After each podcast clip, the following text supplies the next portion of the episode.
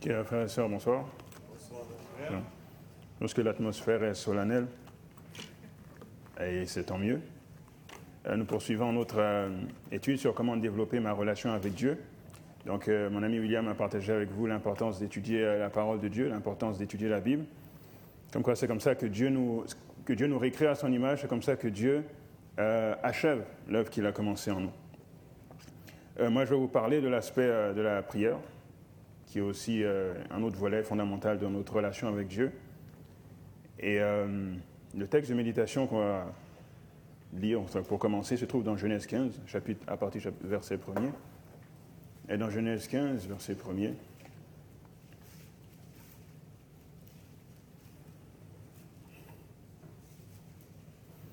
qui est juste avant, euh, je pense qu'on va refaire une, autre prière, puis on va poursuivre. Notre Père, notre Dieu, merci de nous permettre d'être réunis ici euh, ce soir pour euh, ben, étudier ta parole, justement, et nous consacrer davantage à toi, voir comment est-ce que nous pouvons améliorer notre relation avec toi. Et donc, ton Saint-Esprit guide, Seigneur, cette période d'échange, cette courte présentation, pour que nous soyons tous édifiés à salut. Nous te remercions encore pour tout. Au nom de ton Fils Jésus, nous te prions. Amen. Donc, le Dieu de la Bible, est un Dieu qui est vraiment personnel. Pour ceux qui euh, ont expérimenté une conversion à un moment donné, qui n'ont pas, pas toujours été familiers avec l'idée du Dieu chrétien, comme moi par exemple, lorsque j'ai découvert que le Dieu de la Bible était un Dieu personnel, c'était vraiment une, une, euh, une, découverte extraordinaire. C'est-à-dire, Dieu, non seulement, en plus d'être le créateur de l'univers, a des plans spécifiques pour toi en fonction de ta réalité. Et ça, on le voit dans l'exemple d'Abraham, qui est dans Genèse 15, verset 1er. J'écris après ces événements, la parole de l'Éternel fut adressée à Abraham dans une vision. Il dit, Abraham, ne crains point, je suis ton bouclier et ta récompense sera très grande. Est-ce que c'est une belle parole, ça Si Dieu vous disait ça, ne seriez-vous pas content? J'imagine que oui. au verset 2, Abraham répondit, Seigneur l'Éternel, que me donneras-tu? Je m'en vais sans enfant, et l'héritier de ma maison, c'est Eliezer de Damas. Donc c'est bien, tu es le grand Dieu, créateur et tout ça, mais la réalité, c'est que moi, je n'ai pas d'enfant et je veux une progéniture. Verset 3, et Abraham euh, dit, Voici, tu ne m'as pas donné de postérité, et celui qui est né dans ma maison sera mon héritier. Alors la parole de l'Éternel lui fut adressée ainsi. Ce n'est pas lui qui sera ton héritier, mais c'est celui qui sortira de tes entrailles qui sera ton héritier. Donc ça, c'est la réponse précise de Dieu à la réalité d'Abraham. Tu n'as pas d'héritier, je vais te donner un héritier. Verset 6, Abraham eut confiance en l'Éternel qui lui imputa à justice. Donc c'est un exemple que j'ai pris, mais il y en a plein d'autres cours de la Bible qui montrent que Dieu est un Dieu personnel. Par exemple, quand Jésus dit que chacun des cheveux de nos têtes sont comptés, si Dieu prend le temps de compter les cheveux de vos têtes, certainement il se soucie de vos finances, de euh, votre famille, de euh, vos enfants, de votre salut. Certainement il se soucie de ça s'il prend le temps de compter tous les cheveux qui sont sur votre tête. Et le moyen pour nous de voir cela de façon vraiment palpable, ok, c'est lorsque l'on prie et qu'on voit Dieu nous exaucer sur un thème précis. Donc la première fois que j'ai fait cette expérience, j'ai vraiment commencé à vraiment accrocher à ce Dieu qu'on me présentait. Jusque-là, c'était un peu trop intellectuel. Donc Dieu m'a permis que je fasse cette expérience, que je prie pour quelque chose de précis et que je vois la réponse, un peu comme Abraham ici. Et euh, ça s'est passé euh, la façon suivante, j'ai déjà partagé ce témoignage, je ne sais plus où. Euh, probablement. Donc, euh, si j'ai partagé à Mousnaï, comment est-ce que je vais commencer ce témoignage? Oui, ouais, toi, par exemple.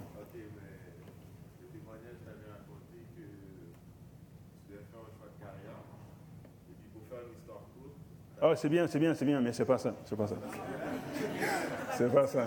Hein? Le plan de cinq jours, c'est la même chose, c'est pas ça. Mais euh, la, la beauté de la vie chrétienne, c'est qu'on peut faire plein d'expériences, n'est-ce pas? Donc ça, c'est la première, première, avant, avant l'histoire de la carrière. Donc je me trouve en France, je suis étudiant, je suis jeune, j'ai 19 ou 20 ans. Et euh, mes parents ne sont pas là, mes parents sont en Afrique. et ils ont demandé à des gens de s'occuper de moi parce que euh, je suis arrivé en France à 16 ans, donc je n'étais pas encore majeur selon l'âge de 18. Et euh, ces gens sont chargés de m'aider financièrement, de m'accompagner dans mes études. Mais ils ont fait ça pendant un bon nombre d'années, jusqu'à un moment donné où on s'est dit stop, on a un peu abusé de leur aide, ok? Donc il faudrait que je commence à me débrouiller autrement. Donc je reçois plus l'aide financière de cette personne. Mon père qui vient d'arriver au Canada, qui découvre la vie, essaye de m'envoyer euh, de l'argent comme il peut. Mais à un moment donné, il ne peut plus, ok? Il est vraiment coincé. Puis je comprends ça. Ça fait cinq ans à peu près que je vis sans ma famille, je sais c'est quoi me débrouiller tout seul. Là, dans les résidences universitaires, j'ai dépensé tout l'argent qui me restait. Puis quand je vous dis l'argent, ce n'est pas pour faire la belle vie, là, c'est pour manger. J'avais plus rien pour manger. Et je m'étais endetté même auprès d'autres résidents dans la résidence. C'est que je ne voyais plus où je pouvais m'endetter à part aller mendier, n'est-ce pas? Quand je lui dis j'avais rien là, j'avais rien. Il n'y avait pas de frigo dans ma chambre. Tout ce que j'avais comme réserve de nourriture dans la chambre, c'était l'eau du robinet, puis il restait un peu de sel dans un bol comme ça. Ça, c'est ce qui me restait. J'avais tout étalé, pas le moins de centimes d'euros qui me reste en poche. Et euh, devant cette situation, la pensée m'est montée que ça fait des années que je suis séparé de mes parents, mais par la grâce de Dieu, j'ai jamais manqué d'un seul repas. Et puis ça faisait un moment que les gens m'emmenaient à l'église le sabbat, je ne suis pas baptisé encore, mais je me dis, tiens, euh, peut-être c'est dans des situations comme ça que Dieu intervient, n'est-ce pas? Donc je prie, décide de prier, il était 2 heures de l'après-midi à peu près. Je ne suis pas quelqu'un qui dort à la journée. Mais là, il était deux heures l'après-midi, à peu près, puis je dis, euh, Seigneur, ça fait quatre ans que je suis là, j'ai jamais manqué d'un repas. Je ne comprends pas comment est-ce que... Euh, j'ai rien, rien, rien à ce point, euh, mais je sais que je vais manger ce soir, je ne sais pas comment. Merci, Amen. Puis là, je vais me coucher. Puis j'ai dit, Dieu va répondre comme il... Je ne dors pas l'après-midi, mais là, je ne savais pas quoi faire, je vais me coucher. Et puis, finalement, quelqu'un vient, puis frappe à ma porte. La personne ouvre, c'est quelqu'un que j'avais déjà vu dans les résidences mais la personne n'était euh, jamais venue frapper à ma porte. C'est juste quelqu'un à qui j'avais parlé aux résidences. Ok, je lui rentre, rentre, rentre, rentre. La dame rentre, on s'assoit, on discute un peu. Et euh, à un moment donné, dans la conversation, elle dit Est-ce que tu as mangé? Et moi, je réponds Non. et là, elle dit Je t'invite à manger ce soir. Et moi, je réponds Oui. Oui, parce que j'avais vraiment faim, n'est-ce pas? Donc ce soir, elle m'invite à manger. Et c'était Waouh, j'ai dit Waouh, Seigneur, tu es capable de sortir un repas de n'importe où. Ça, c'est ma première expérience de, oui, Dieu, tu es le grand Dieu créateur, mais Abraham dit, j'ai pas de postérité. Oui, Dieu, tu es le grand Dieu créateur, mais Seigneur, j'ai faim, fais quelque chose. Puis là, il a fait quelque chose. Donc, c'était un Dieu personnel. Je vais vous lire une citation qui se trouve dans Vers Jésus. Euh, enfin, juste avant de poursuivre, je vais vous dire que ce que je vais vous partager avec vous, vous allez le trouver principalement dans le livre Vers Jésus, ok Lecture recommandée, ce serait vers Jésus, le chapitre 11, qui s'appelle Prière et louange. Et si vous avez l'occasion, lisez aussi euh, Roger Morneau, un livre de Roger Morneau qui, euh, s'appelle Réponse extraordinaire à la prière. Ça, ça, va, booster votre, vie de prière comme, euh, comme jamais auparavant, comme, comme ça l'a fait pour moi. Donc, aussi deux références que je donne. Dans le livre Vers Jésus, page 141, paragraphe 1, Ellen White dit les différentes façons dont Dieu peut nous parler, ok? Et dit Dieu nous parle par la nature et par la révélation, par sa providence et par l'influence de son esprit. Mais cela n'est pas, c'est vers Jésus, page 141, paragraphe 1. Elle dit, mais cela n'est pas suffisant, nous avons besoin de lui ouvrir notre cœur. Donc avant d'aller plus loin, juste, juste avec vous, on revient sur ces quatre aspects de façon dont Dieu peut nous parler. Elle dit, premièrement, Dieu nous parle par la nature. Puis j'aimerais que vous donniez des exemples. Comment est-ce que Dieu peut nous parler par la nature? Moi, j'ai pensé, bon, ça c'est un mélange de la, nature et puis de la parole de Dieu. Dieu nous parle, n'est-ce pas, à travers l'arc-en-ciel. Puisque l'arc-en-ciel, c'est la promesse que Dieu ne va jamais détruire la terre par les eaux, parce qu'il va détruire la terre, mais pas par les eaux. OK? Donc ça, c'est quelque chose qu'on voit dans la nature. Dieu nous parle aussi à travers euh, les saisons. Lorsque euh, on était dans le jardin d'Éden et que tout allait bien, nous vivions dans l'été parfait de la présence de Dieu. Puis nos premiers parents ont péché. Les premières larmes que Adam et Ève ont versées sur quelque chose de mort, ce n'était pas sur leur enfant, c'était sur les premières feuilles qui tombaient. Donc les feuilles qui tombent, c'est l'automne, la saison de l'automne. Ça représentait notre chute. Puis après l'automne, vient l'hiver, l'hiver glacial qui rappelle le froid de la mort. Parce que la parole dit que, la parole de Dieu dit que le salaire du péché, c'est la mort. N'est-ce pas? Mais grâce soit rendue à notre Sauveur Jésus-Christ qui est venu, mort, ressuscité pour nous, pour nous donner un espoir, montrer qu'il y a la vie après la mort. C'est pour ça qu'au printemps, on voit les fleurs qui bourgeonnent, la vie qui renaît. au printemps, n'est-ce pas? Et puis, encore meilleure nouvelle, c'est que Jésus n'est pas venu juste une fois, il revient, et quand il va revenir instaurer son royaume, ce sera de nouveau l'été, et cette fois pour l'éternité. Dieu nous parle à travers la nature. Autre exemple, comment Dieu nous parle à travers la nature? La pluie après le beau temps après la pluie. OK? Autre exemple, comment Dieu nous parle à travers la nature? Ok, Dieu nous parle à travers sa révélation. Révélation, on entend parole. Je ne vous ai pas laissé réfléchir, mais c'est parce que je dois aller vite. Dieu nous parle à travers la révélation, c'est-à-dire la parole de Dieu. Comment est-ce qu'il nous parle? Je pense que William a donné un bon exemple dans Genèse 1. En reprenant Genèse 1, les différentes étapes de la création, on voit comment est-ce que Dieu nous recrée. Dieu nous parle à travers la parole. C'est par la parole de Dieu qu'on connaît le plan du salut. S'il n'y avait pas la Bible, là, vous et moi, nous ne serions pas ici. Nous serions perdus dans le monde comme, comme les autres. Parce que nous n'aurions pas de lumière pour nous guider, n'est-ce pas? Ce serait la loi du plus fort. Puis c'est la loi du plus fort, euh, je serais parti il y a longtemps. Dieu nous parle à travers la providence. Tout le monde comprend quand je dis providence Comment est-ce que Dieu nous parle à travers la providence? Un exemple. Comment Dieu nous parle à travers la providence? Si je donne un exemple, réfléchissez pendant que je vous donne l'exemple. Je pensais à la vie de Joseph. Joseph, Dieu avait l'habitude de lui parler à travers des rêves, n'est-ce pas? Mais quand Joseph a vu ses frères venir en Égypte prendre des biens, et qui finalement, vous savez tout le scénario, puis finalement il a enlevé, euh, il a enlevé son, je sais pas, sa tiare de Pharaon, et puis il a dit c'est moi, Joseph, venez dans mes bras, il a pleuré et tout. Il a dit ne vous attristez pas du fait que vous m'avez vendu, car c'est Dieu qui m'a envoyé devant vous pour vous sauver aujourd'hui. Donc là, ce n'était pas à travers un rêve, mais la façon dont Dieu avait organisé les circonstances, Joseph a compris qu'est-ce que Dieu voulait dire. Ça, c'est ce qu'on appelle Dieu qui nous parle à travers la providence. On en a tous des exemples de providence dans nos vies où ce n'était pas un rêve, ce n'était pas la voix de l'esprit qui nous parlait dans la tête, ce n'était pas une, vision, ce n'était pas une prédication, mais les événements nous ont montré que, ouais, ça c'est Dieu. C'était impossible que ce soit le hasard, n'est-ce pas? Tout le monde a vécu ça. Vous qu'un exemple? Est-ce que c'est parce que je vais trop vite, euh, vous n'avez pas le temps de sortir vos exemples? La venue de Jésus OK. OK. Daniel à Babylone, OK. Ou dans vos vies?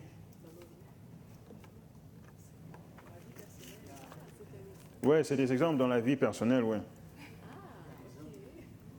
Oui.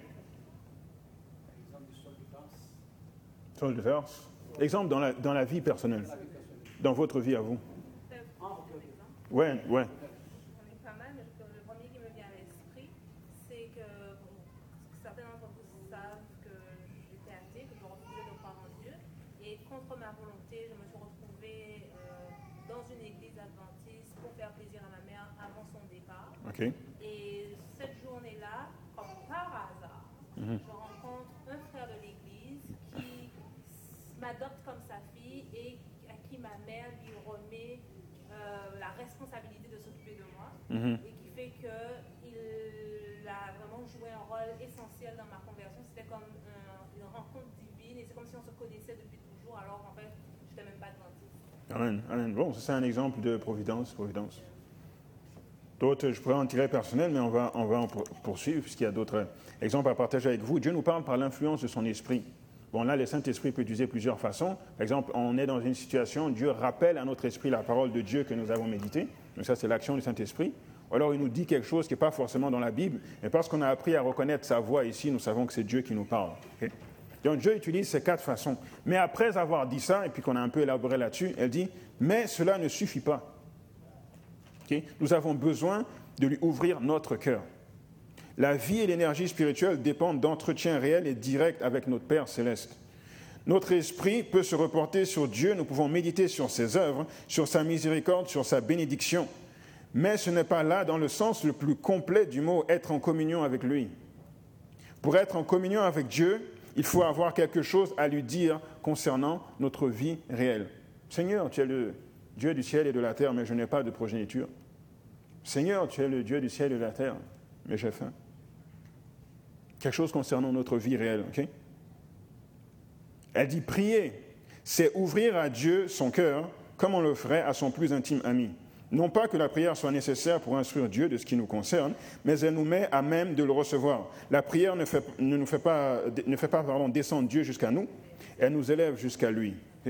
Quand je découvrais ces textes-là, et puis on a tous eu des amis intimes, je trouvais que c'était vraiment l'excellente image. J'avais un ami vraiment intime là avec qui euh, je partageais tout, j'étais chez lui presque tous les week-ends. Je parle dormir chez lui là presque tous les, tout le week-end. Euh, se coucher à 10 heures, mais finalement dormir jusqu'à 2 heures du matin parce qu'on est en train d'échanger. et vous parlez des moments joyeux que vous avez passés ensemble, qu'on allait passer euh, des vacances ensemble devant, le, devant le Mont Blanc ou, ou, ailleurs dans le sud de la France.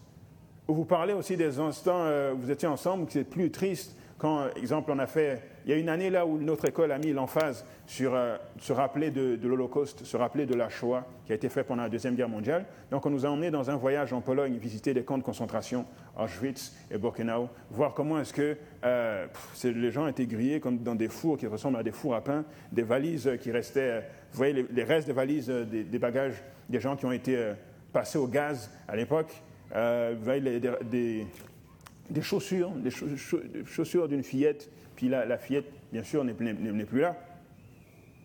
Donc, on était tous les deux présents. Quand je parle avec mon ami, je ne suis pas en train de l'informer de ce que j'ai vécu. On était tous les deux présents. Mais comment ça se fait qu'on prend plaisir à en parler quand même ensemble pendant des heures? Parce que je lui ouvre mon cœur. Et comme ça, on se lit vraiment, n'est-ce pas? Donc, on est supposé faire la même chose avec Dieu parce que Dieu nous accompagne partout, de toute façon. Donc quand vous priez, vous n'êtes pas en train d'apprendre à Dieu qu'est-ce que vous vivez, il le sait, il sait même ce que vous allez vivre. Mais quand vous lui ouvrez pas vos cœurs, croyez-moi, ça fait la différence. Parce qu'il y a d'autres personnes avec qui j'ai fait la même expérience, on ne s'est pas dit un mot, ce n'est pas la même chose. Donc nous devons lui ouvrir notre cœur comme à notre ami le plus, le plus intime. Donc j'aimerais partager avec, avec, vous rapidement sept points, certaines sont vraiment des conditions indispensables pour une réussite de vie de prière, et d'autres sont des points pour un succès dans votre vie de prière. Sept points. Le premier point, c'est qu'en priant, la première condition que nous devons remplir, c'est de reconnaître notre besoin du secours de Dieu. On doit reconnaître qu'on a besoin de Dieu. Ça, c'est la base. Ésaïe 44, verset 3 dit Je répandrai des eaux sur le sol altéré et des ruisseaux sur la terre desséchée. Mais si on ne reconnaît pas qu'on a un sol altéré ou une, terre desséchée, il n'y a pas d'eau qui, est répandue, n'est-ce pas? Donc quand on reconnaît notre besoin, on lui demande. Jésus a dit, jusqu'à présent, vous ne m'avez rien demandé en mon nom, demandez et vous recevrez, afin que votre joie soit parfaite. Ou lui qui n'a point épargné son propre Fils, mais qui l'a livré pour nous tous, comment ne nous donnera-t-il pas aussi toutes choses avec lui? Pour arriver à être conscient qu'on a besoin de Dieu, malheureusement, parfois on doit arriver à des extrêmes, n'est-ce pas? Parfois sur un lit d'hôpital, ou, euh, je ne sais quelle expérience difficile que l'on vit, qui nous amène à réaliser notre besoin de Dieu. Là, alors que je, pensais à ce premier point, une histoire m'est montée en tête.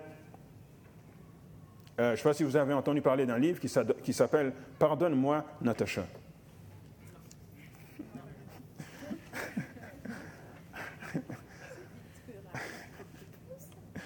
C'est très connu. Non, pardonne-moi, Natacha.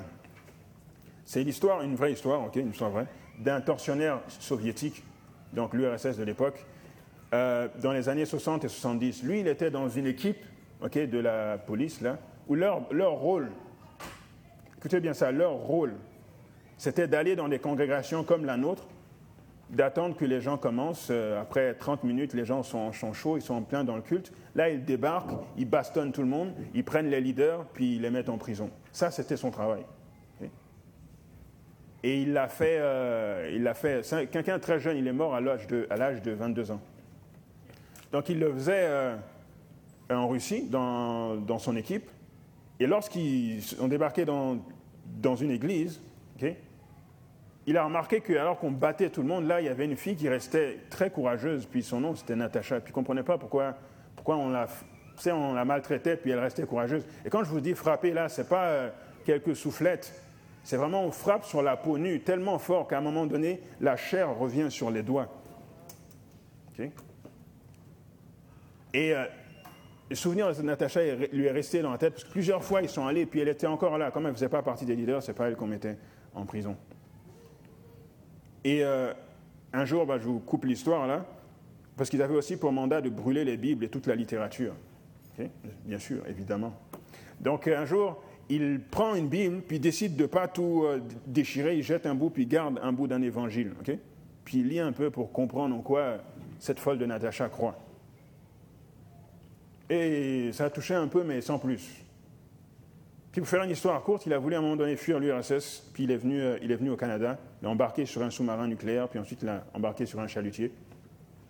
Et euh, dans alors qu'il était euh, dans les eaux, je ne sais plus qu'est-ce qui est arrivé, il s'est retrouvé dans l'eau, dans les eaux froides là, de l'océan, à se débattre pour essayer de nager, à essayer de regagner un bateau, quelque chose de solide.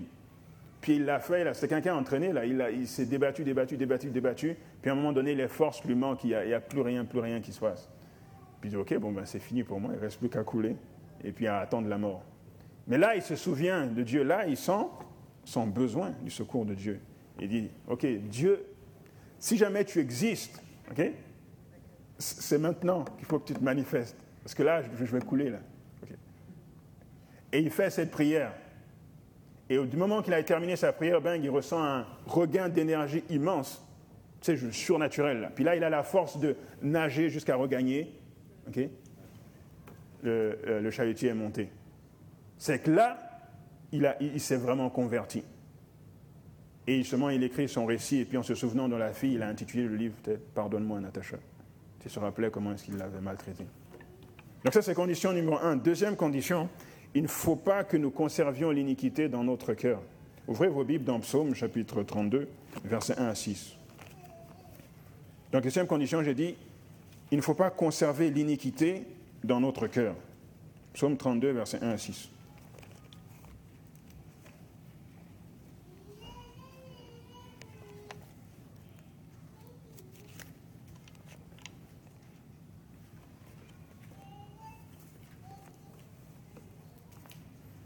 Psaume 32, verset 1 à 6, c'est écrit de, de David, cantique.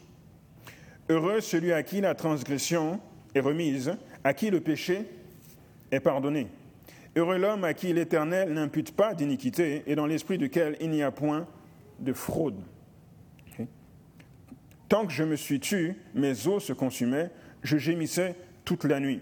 Car nuit et jour, ta main s'appesantissait sur moi, ma vigueur n'était plus que sécheresse, comme celle de l'été. Pause. Là, David est en train de décrire un péché qu'il a vécu. C'est vraiment dur et il essaye de retrouver la faveur de Dieu. Mais dans les versets 1 à 4, c'est comme s'il cache, il n'avoue pas sa transgression. Donc, il n'a pas la paix. Donc, c'est comme il sent la main de Dieu qui s'appesantit sur lui. Il n'a pas la paix parce qu'il cache ses transgressions. Et au verset 5, on dit J'ai fait, je t'ai fait connaître mon péché. Je n'ai pas caché mon iniquité. J'ai dit J'avouerai mes transgressions à l'Éternel. Donc là, il le fait finalement et tu as effacé la peine de mon péché. Qu'ainsi tout homme pieux fasse quoi? Tout homme pieux te prie, donc te prie en ayant avoué ses transgressions, n'est-ce pas? Autant, convenable, pardon. Et si de grandes eaux débordent, elles ne l'atteindront nullement. donc ça, c'est, c'est, pour reprendre ce qu'a dit William, ça c'était un exemple de Dieu qui me parlait par la parole. J'ai pris ça parce que c'est exactement ça que Dieu a fait avec moi. Pendant un moment, je ne chantais pas la paix de Dieu, pression, pression, pression. Et euh, j'essayais d'avoir la paix avec Dieu et ça ne marchait pas. Et en lisant les psaumes là, euh, complètement euh, affolé presque, Dieu me parle à travers le psaume 32 et me dit, écoute mon ami, la raison pour laquelle on ne peut pas aller plus loin, c'est parce que tu as, un péché caché, tu ne veux pas, tu veux pas me, le, me le confesser. C'est que fais ce qu'il faut, premièrement, pour réparer ton tort, puis après, après ça va marcher. Puis j'ai fait ce qu'il fallait pour réparer mon tort. La minute que j'ai fait, dingue, la paix de Dieu est revenue. La minute que je l'ai fait. Donc aller à Dieu, prier avec un... Je ne parle pas que qu'on doit être saint, parfait. Je parle de péché conscient qu'on ne confesse pas. Ça, ça ne peut pas marcher. Dieu ne peut pas exaucer un blocage. La seule chose qu'il peut vous dire, c'est arrange, arrange ça. Tu insistes, il va, encore, il va le répéter. Il l'a fait pendant des mois. Il m'a fallu des mois pour que j'avoue. Je ne sais pas, David, combien de temps il a fallu. Moi, il m'a fallu des mois. Et, croyez-moi, c'est pénible. Et ça, c'est une condition. Oh, ça, c'est une condition Waouh, ça, on a des, gros mots ce soir, ok. Sine qua non, ok, pour la réussite de, votre vie euh, de prière. Condition numéro 3, la foi, bien sûr. La Bible dit que, or sans la foi, il est impossible de être agréable, car il faut que celui qui s'approche de Dieu croit que Dieu existe et qu'il est le rémunérateur de ceux qui le cherchent. N'est-ce pas? Hébreu 11, verset 6. La parole de Dieu dit aussi, or la foi vient de ce que l'on entend, et ce que l'on entend vient de la, la parole de Dieu. Là-dedans, il y a l'idée d'abondance, s'abandonner entre les mains de Dieu, avoir foi, avoir confiance en lui. Et parfois, euh, frères et sœurs, parfois on ne sait pas vraiment comment le faire. On ne sait pas vraiment comment est-ce qu'on peut s'abandonner entre les mains de Dieu. Et moi, je suis convaincu de la chose suivante, c'est que Dieu est un expert pour vous mettre dans des situations où il va vous emmener à vous abandonner à lui. Puis là, vous allez avoir l'occasion de, d'exercer votre foi, si jamais vous aviez du mal à vous donner euh, d'une autre façon. Dieu le fait à merveille. Et là, vous devez, vous devez vous abandonner, vous devez avoir confiance. Et vous allez voir l'exaucement de vos prières. Aussi, faire attention de ne pas confondre la foi, n'est-ce pas, avec la présomption. Quand on demande quelque chose à Dieu, vous voyez, nous sommes comme des enfants. Quand des enfants nous demandent des choses, parfois c'est, parfois c'est, mignon, parfois on a, envie, on a envie de rire, parce qu'on voit que l'enfant est sincère, mais il ne sait pas qu'est-ce qu'il demande. Donc parfois on dit non gentiment, puis parfois il pleure, même si on a dit non gentiment. Donc notre sagesse devant Dieu, ok, encore, il y a encore un plus grand écart qu'entre nous et un enfant. Donc ce que nous demandons n'est pas toujours sage. Or, Dieu est trop sage pour se tromper. Donc il ne va pas nous l'accorder. Mais en même temps, Dieu est trop bon pour ne pas nous donner ce qui est le mieux pour nous. Donc même si ça doit faire un peu mal, il va nous le donner. N'est-ce pas? Croire que mes prières vont toujours être répondues de la manière que je m'y attends, ça c'est de la présomption. Prier et puis avoir confiance sur le timing de Dieu et la façon dont Dieu veut répondre, ça c'est la foi. Donc jusque-là, on a vu trois points. Premièrement, besoin de notre secours de Dieu. Ensuite, ne pas conserver l'iniquité dans notre cœur. Puis troisièmement, avoir la foi. Quatrième point, c'est euh, reconnaître notre besoin du secours de Dieu. Ça, c'est le premier point. Verset 3. Oui? Concernant la différence entre la, foi et la présomption, oui. Euh, la, très très grande différence que je pense que c'est important de souligner, c'est le fait que l'un est basé sur la parole de Dieu, tandis que l'autre l'est sur ce qu'on croit être. Comme par exemple, lorsque Satan demandait à Jésus de sauter par-dessus le mm si, Jésus l'avait fait, mhm. ça aurait été de la présomption et non pas de la foi que les anges seraient venus le récupérer, puisque c'est parce que la parole de Dieu. De Dieu dit, ok. Donc en fait, si on, veut que telle chose ou telle autre chose se passe dans notre vie, nous devons avoir un verset biblique pour, pour l'appuyer. Pour l'appuyer, sinon ça mhm. devient de la présomption automatiquement. Exact. Donc la foi, c'est basé sur ce que Dieu a dit, et puis pas sur ce qu'on imagine. C'est pour ça que la Bible dit que la foi vient de, de, de la parole de Dieu, et pas d'ailleurs. Ok, point numéro 4. Il faut venir à Dieu avec un cœur euh, disposé au pardon. Il faut venir à Dieu avec un cœur disposé au pardon, à pardonner les autres.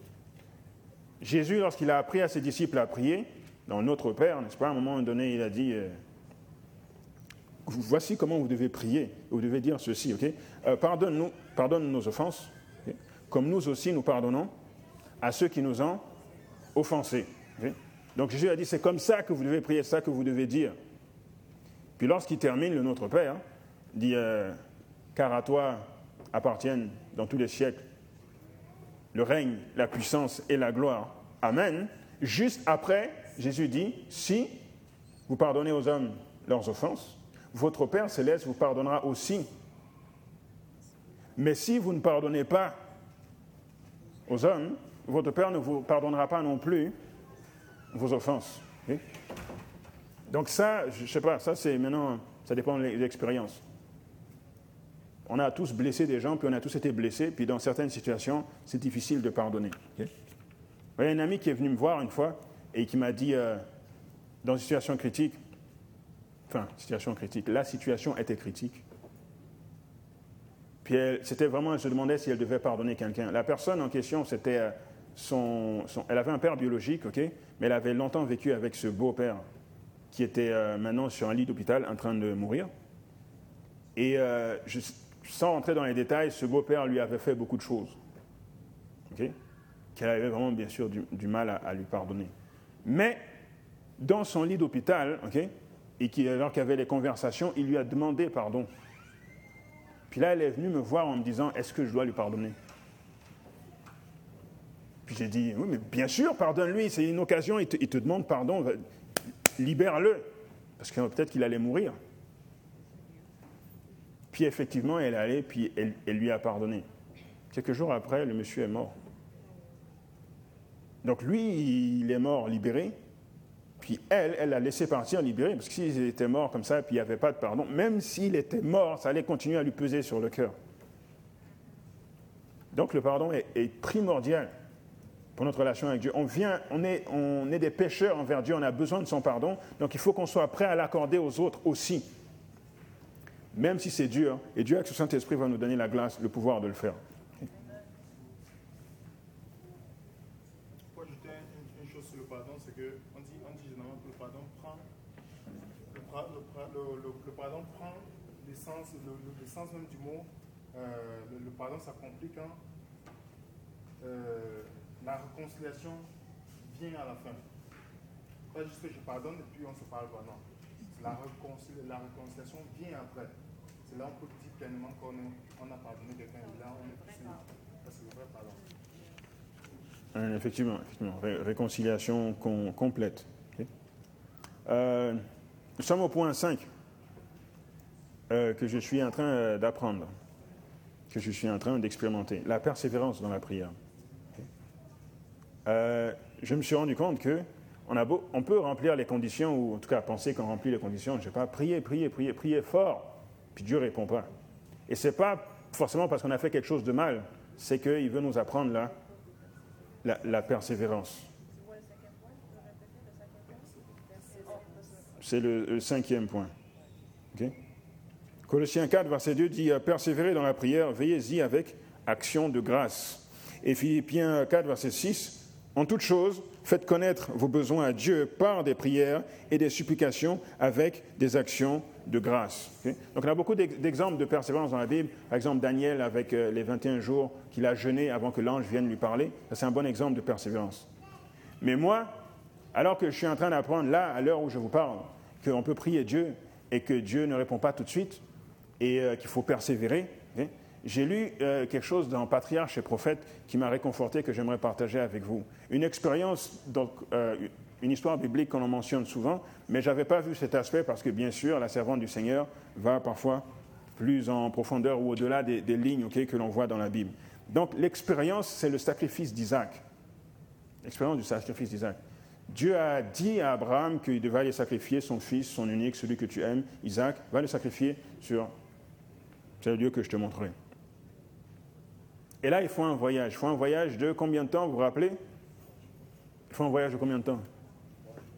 Il faut un voyage de trois jours, ok? Et dans ce voyage de trois jours, Abraham va vivre l'expérience suivante. Ça se trouve dans Patriarche et Prophète, à la page 129 et le paragraphe 4.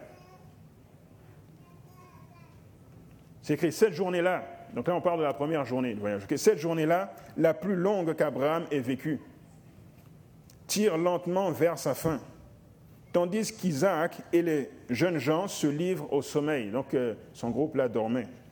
L'homme de Dieu passe la nuit en prière, espérant encore qu'un messager céleste viendra lui dire que l'épreuve suffit et que le jeune homme peut retourner sain et sauf auprès de sa mère. Donc là, il a prié toute la nuit en espérant que Dieu va se révéler et dire, OK, finalement c'est fini, refaites vos bagages, c'était juste pour vous tester. Toute la nuit mais il ne voit venir personne. Quand je n'avais pas pensé qu'Abraham avait agonisé comme ça. Je pensais qu'il qu'il avait dormi au moins. Maintenant, il est resté la nuit en prière, attendant. Là, je ne sais, pas comment ça s'est passé. Est-ce que c'était comme Jésus dans le jardin de Gethsemane, qui prie une heure, pas de réconfort, une autre, pas de réconfort. Troisième fois, finalement, l'ange vient et le réconfort. Persévérance. Je ne sais pas comment ça s'est passé, mais en tout cas, c'était une lutte intense. Et souvenez-vous, il était le seul à, savoir vraiment la raison du voyage. Donc, seul à porter le fardeau. C'est pas comme s'il pouvait aller parler à quelqu'un. Qu'est-ce que tu penses de. Non, non, non. Tout seul avec Dieu. Et Dieu dit rien. Puis quand Dieu dit rien, Satan dit beaucoup de choses. Euh, je continue. Euh, oui, mais il ne voit venir personne, ok? Une seconde journée interminable, une seconde nuit de douleur et de prière s'écoule. Seul continue à retentir à son oreille la parole qui doit le laisser sans héritier. Donc deuxième nuit, même chose. Rien se passe. En échange, Satan ne se fait pas faute de lui insuffler le doute et la résistance, tentation que le vieillard repousse avec fermeté. Donc peut-être ce n'est pas vraiment Dieu qui t'a parlé, peut-être que peut-être tu as déliré. Maintenant, au matin de la troisième journée, comme ils se mettent en route, le patriarche, regardant vers le nord, aperçoit le signe qui lui a été promis. Une nuée de gloire suspendue au-dessus de la montagne de Morija l'assure que c'est bien du ciel que vient la mission dont il est chargé. Donc, est-ce que Dieu a répondu finalement Oui ou non? Est-ce que c'était une réponse, c'est ça qui s'attendait? Non, parce que lui, qu'est-ce qu'il s'attendait? C'est qu'un ange vienne lui dire, mon ami, c'est fini, là, faites vos bagages, retournez, la, mère attend l'enfant, vite, vite, vite. C'est juste une lumière qui a dit, il faut vraiment que tu ailles le sacrifier. Donc oui, Dieu a répondu, mais ce n'est pas ce qu'il voulait entendre.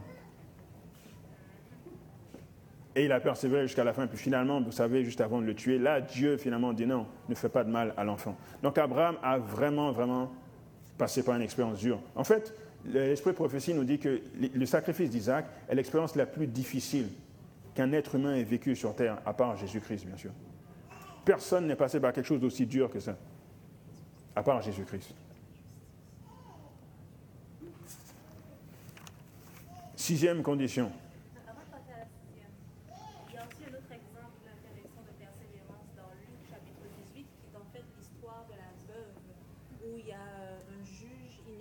Mhm. dans, la, dans, la, ville et euh, elle veut obtenir justice de ce juge-là dans la mesure où elle a été, euh, ben, elle a été lésée dans ses droits.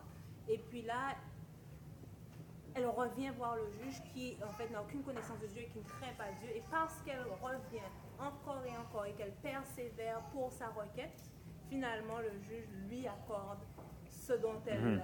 ce qu'elle a demandé, sa pétition. Et Jésus dit à la fin de cette parabole-là, ben, à plus forte raison, moi qui suis votre Père qui vous aime, ne pensez-vous pas que je vais vous donner ce que vous voulez si vous persévérez mhm. C'était une, une, histoire pour nous expliquer qu'on ne doit jamais se lasser de prier, et de venir à lui parce qu'il répondra. Si un juge qui ne connaissait pas Dieu, qui n'avait pas la crainte de Dieu, qui n'avait aucun intérêt à répondre à la requête de cette veuve, l'a mhm. fait, à plus forte raison notre Père qui nous aime et qui a donné son Fils unique. Mhm. Comment est-ce qu'il ne va pas répondre à nos prières si nous persévérons? Donc c'est la parabole du juge unique, effectivement. Quelqu'un de méchant l'a fait juste pour être débarrassé, puis Dieu, comme il nous aime, le fera certainement. Puis une des raisons que j'ai découvertes aussi pour laquelle on doit prier, euh, persévérer dans la prière, pardon, c'est que il se peut que tu pries et Dieu te réponde. Mais pour je ne sais quelle raison, je ne sais pas, ben, certainement la nature pécheresse là, mais si on est têtu ou si on ne veut pas entendre, on ne comprend pas. Donc deuxième fois, Dieu répond encore. Puis là, tu ne comprends pas. Puis troisième fois, puis quatrième, puis, puis, là, tu commences à comprendre. Puis, puis c'est comme à la dixième fois que c'est clair. Donc ce n'était pas vraiment pour Dieu là, c'était pour toi. Parce que Dieu a répondu dès le début, mais tu n'étais pas prêt à digérer ça. Donc il a fallu que tu insistes, que tu persévères dans la prière pour que finalement tu, acceptes pleinement, tu t'abandonnes. Ok, oui, ça c'est la décision de Dieu, je comprends, je, fonce. Ok, sixième euh, aspect, va juste récapitulatif, qu'est-ce qu'on a vu? Premièrement, le besoin de, du secours de Dieu. ok? Deuxièmement, aucune iniquité conservée dans notre cœur. Troisièmement, la foi, cœur vraiment confiance. Quatrièmement, un cœur disposé au pardon. Cinquièmement, je persévère dans la prière. Sixièmement, je ne vous l'ai pas dit. Et je vais insister sur le sixième point. Sixièmement, il ne faut pas négliger la prière secrète. J'entends la prière seule à seul, avec Dieu. On peut prier en groupe, là comme ça, on peut prier dans un plus petit groupe de prière, mais rien ne remplace la prière seule à seul. Si on la néglige, ça va être fatal pour notre vie de prière.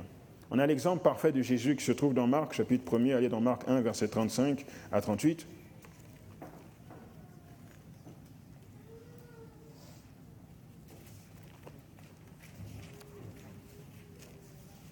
Marc, euh, chapitre 1er, verset 35 à 38.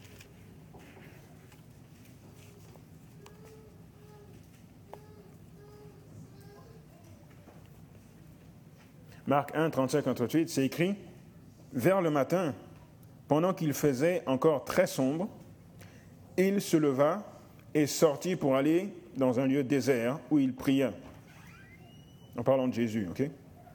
Simon et euh, ceux qui étaient avec lui se mirent à sa recherche. Et quand ils l'eurent trouvé, ils lui dirent Tous te cherchent. Et il leur répondit Allons ailleurs, dans les bourgades voisines, afin que j'y prêche aussi, car c'est pour cela que je suis sorti.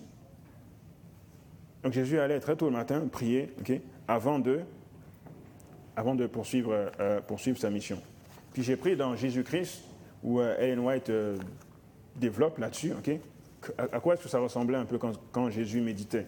Donc ça se trouve dans Jésus-Christ, page 73, paragraphe 4.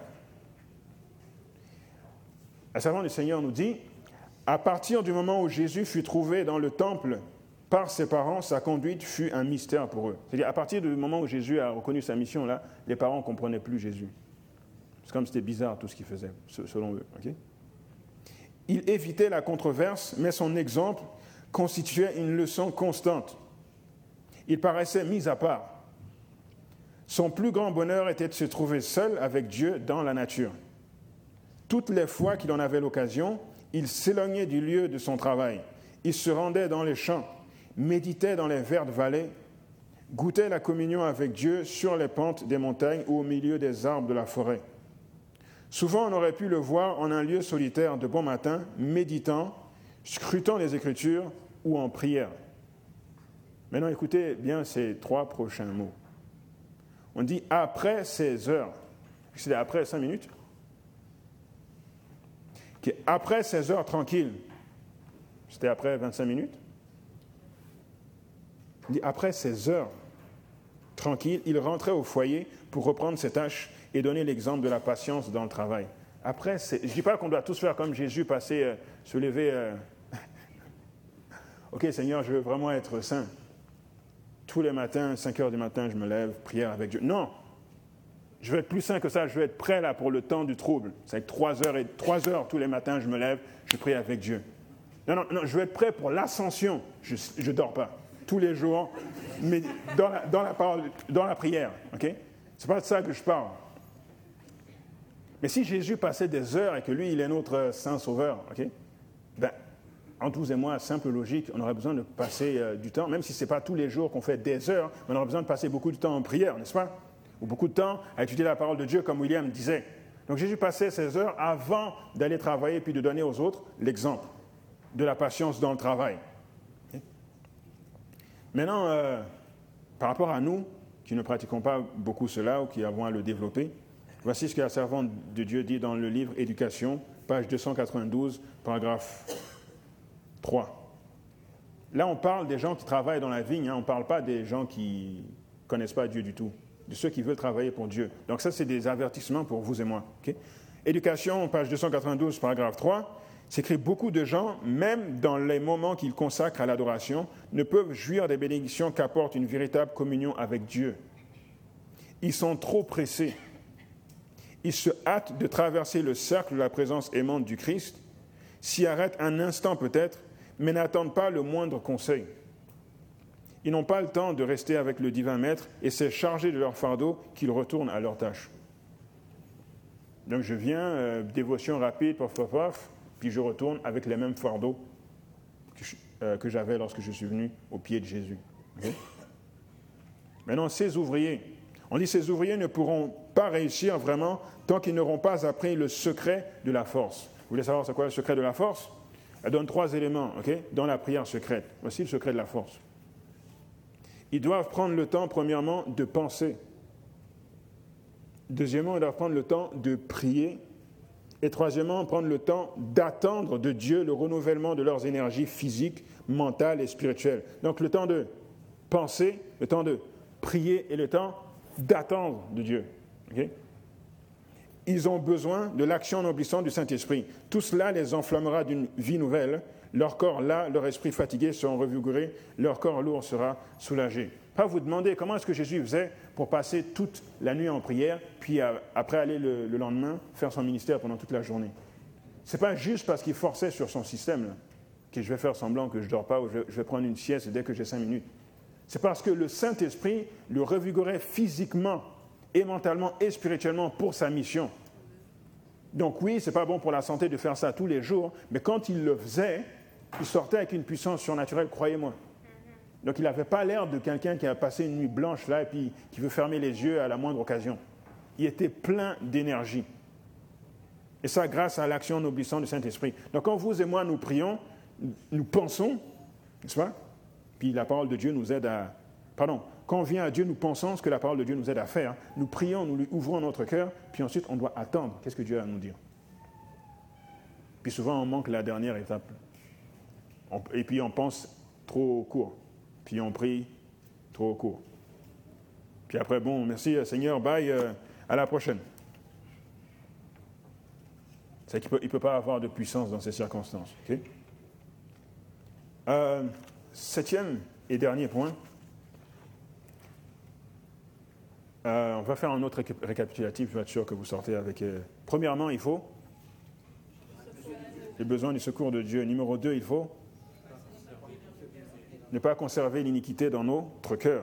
Troisièmement, il faut avoir la foi. Quatrièmement, il faut un cœur disposé au pardon. Cinquièmement, la persévérance. Sixièmement, ne pas négliger la prière secrète. Et septièmement, il faut louer Dieu davantage. C'est-à-dire, lorsque l'on vient à Dieu ok, pour euh, le prier, ce ne doit pas toujours être pour des requêtes, j'ai besoin de ci, j'ai besoin de ça, mais il faut le louer davantage, il faut le remercier pour ce qu'il fait pour nous. Vers Jésus, page 157, paragraphe 1. Nos prières ne devraient pas avoir uniquement pour but de demander et de recevoir. Nous ne pensons pas toujours à nos besoins. Pardon, ne pensons pas toujours à nos besoins, pardon, et jamais aux bienfaits que nous recevons. Nous ne prions pas trop, mais nous sommes trop chiches de remerciements. Nous sommes les objets de la miséricorde de Dieu et pourtant, avec quelle parcimonie lui exprimons-nous notre reconnaissance en retour de ce qu'il a fait pour nous. Donc il faut penser à remercier Dieu. Non seulement parce que c'est vrai, il a fait beaucoup de choses pour nous, mais entre vous et moi, juste pour une raison logique. Quand vous, on vit une certaine situation et qu'on ne pense juste qu'à demander ou juste à se plaindre, on n'a pas une vision juste de ce que l'on vit. Donc on souffre plus qu'on devrait. Je ne sais pas si vous me on, aggrave notre cas alors que ce n'est pas vraiment la réalité. Alors que si on pense à compter les bienfaits de Dieu, à les mettre euh, devant les yeux, compte les bienfaits de Dieu, mets-les devant, tes yeux, tu verras, en adorant, combien le nombre, on est grand. Quand on prend le temps de faire ça, on a une vision plus juste de ce qu'on vit. Puis oui, on peut toujours demander à Dieu euh, de nous exaucer, de répondre, de nous sortir de la détresse, de tout ce qu'on veut, mais c'est important d'avoir une vision juste, d'être juste. Puis quand les autres nous le font, quand les autres sont ingrats envers nous, parfois ça nous aide à voir comment est-ce que Dieu doit se sentir. Parce qu'on a tous vu des cas d'ingratitude. Moi, j'ai été ingrat envers Dieu euh, plein de fois, et j'ai vu un cas qui a été fait euh, auprès de mes parents. Et puis j'ai pensé, OK, peut-être que parfois je fais ça à Dieu. Juste un, jeune homme qui était, euh, je sais pas, au début de la vingtaine. Et puis euh, en Afrique, souvent, les gens voyagent. Euh, tu sais, quand, tu, quand j'ai dû, dû m'habituer à ça, tu prends la voiture, puis la personne dit j'ai quatre places. Non, tu n'as pas quatre places. Tu as autant de places que quelqu'un peut s'accrocher sur la voiture pour partir. Là-bas, ça ne marche pas comme ça, j'ai quatre places. Non, non, non. On rentre dans la voiture, puis sur le toit, puis partout. Donc, les, gens étaient dans le camion de, voyage, et euh, le camion est complètement chargé, et sur les bagages, il y a des gens. Ils voyagent comme ça. Et le chauffeur, euh, parfois, c'est des trucs euh, remixés, là, c'est pas forcément des. Enfin, des trucs qui a pas de frein, enfin, des trucs bizarres. Donc, ils roulent dans leur camion, et à un moment donné, ils descendent une pente, est pour, euh, je crois que la, route faisait comme ça. Et là, je ne sais pas qu'est-ce qui s'est passé, c'est un pneu qui s'est crevé, le gars a dérapé, je ne sais pas qu'est-ce qui s'est passé, accident, c'est avec le, le, truc, le camion tombe. Tous les bagages sont vont sur le goudron, les gens sont propulsés dans tous les sens, et lui qui était dessus, il, s'en est bien tiré par rapport aux autres, mais quand même, tu, tu voles et tu glisses sur le goudron. C'est que ça lui, a, ça lui a déchiré la peau et ça lui a, il a eu la mâchoire brisée.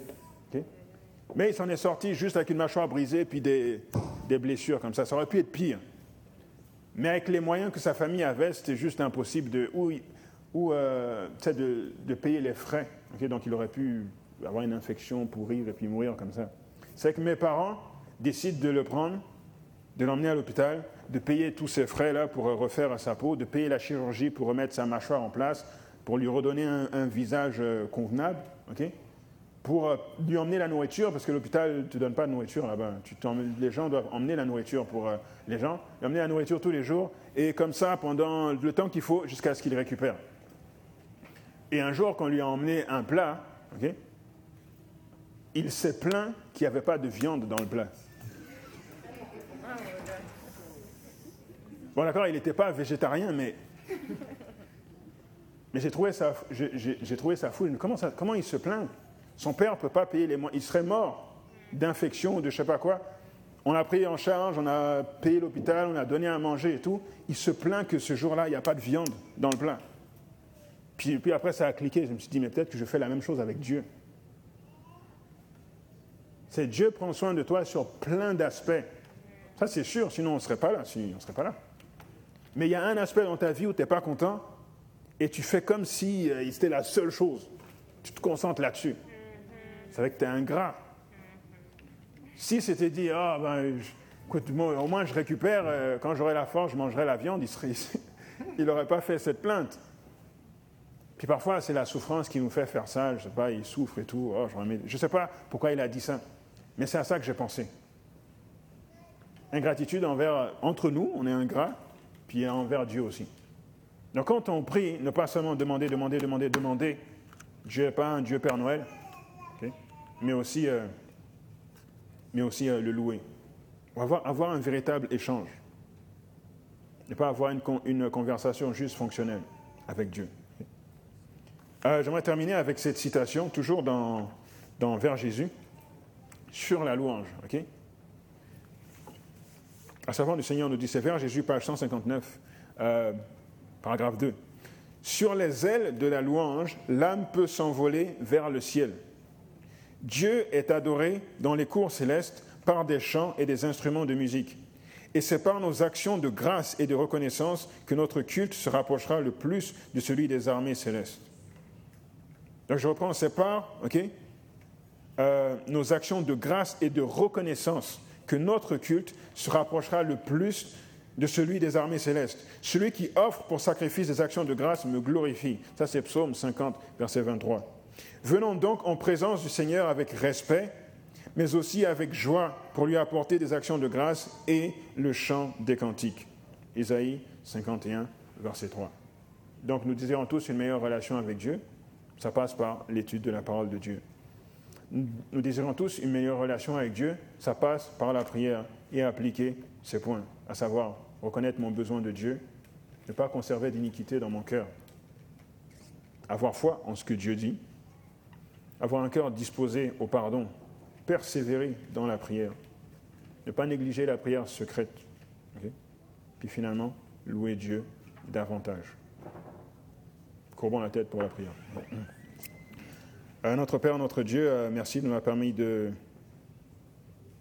parler, Seigneur, de ces différents, euh, ces deux aspects, pardon, de la relation avec toi, qui sont l'étude de la parole et, la prière, et permet que nous puissions les appliquer euh, davantage. Nous avons fait des expériences, chacun avec un temps différent, des nouveaux différents, mais ce qui est sûr, c'est que nous avons tous besoin de progresser. Donc, que ton Saint-Esprit nous, nous pénètre, Seigneur, nous, nous accompagne et permette de faire de tous ces conseils, ces conseils une réalité dans notre vie. Et qu'au fur et à mesure que le temps passe, Seigneur, nous ne gaspillons pas notre temps, mais que nous améliorons, améliorons constamment notre relation avec toi. C'est vraiment mon souhait, ma prière pour chacun d'entre nous ici. Au nom de ton Fils Jésus, nous te prions. Amen.